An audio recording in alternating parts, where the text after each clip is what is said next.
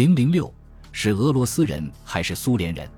不过这是一个与众不同的帝国——罗马帝国、大不列颠帝国、法兰西帝国、西班牙帝国，他们都是因一国入侵另一国而产生的。结束于一九一七年革命的俄罗斯帝国亦是如此。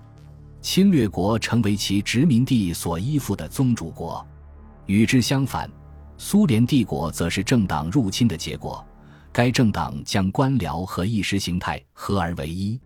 所谓宗主，就是共产主义统治阶级及官僚阶层，它没有国籍之分。正是共产党将俄罗斯，当然还有乌克兰、格鲁吉亚、乌兹别克等都殖民化了。然而，有许多人仍视俄罗斯人为殖民者，其理由是，俄罗斯人比其他民族的人数都多，他们占据了共产党中央机构。通常是迁入非俄罗斯地区的主要移民。许多非俄罗斯人认为，共产主义统治是俄罗斯统治的一种形式。此外，苏联帝国继承了俄罗斯帝国扩张的历史，它将俄语作为一个统一要素。在许多人看来，以牺牲其他语言为代价扩大俄语的影响，这同俄罗斯扩张并无多大区别。相反。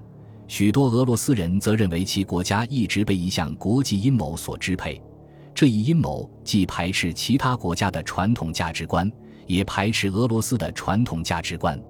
一些俄罗斯人因怀念已被碾碎的传统，开始对亚历山大·索尔仁尼琴的一句名言产生共鸣，即“没有人比俄罗斯人自己更多的经受了共产主义统治的磨难”。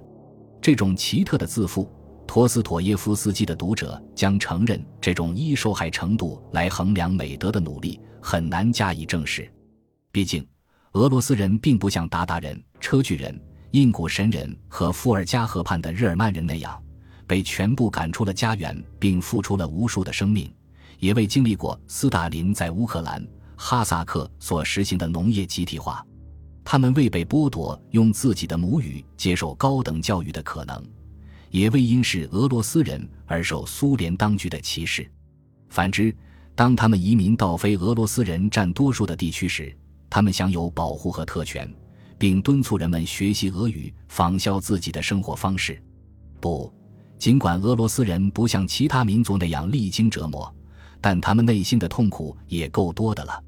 在斯大林时代，他们同样生活在专制统治的恐怖之下。所谓的富农或政治嫌疑犯，并不因其是俄罗斯人而受到庇护。斯大林式的恐怖对任何人都是一视同仁。为了支持共产党的官僚机构和军工企业，税收负担很重，这无疑影响着每一个人。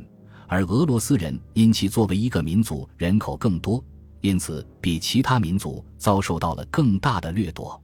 大多数俄罗斯人对苏联帝国采取模棱两可的态度。他们视整个国家为自己所有，但又经常不满于将资源运往俄罗斯境外，特别是中亚地区。他们为苏联的规模和力量感到自豪，但又不满于共产党为维系这一帝国强迫他们做出牺牲。他们强烈感到，他们与波罗的海人、中亚人、高加索人不同。许多人认为，摆脱这些民族会使俄罗斯更加强大。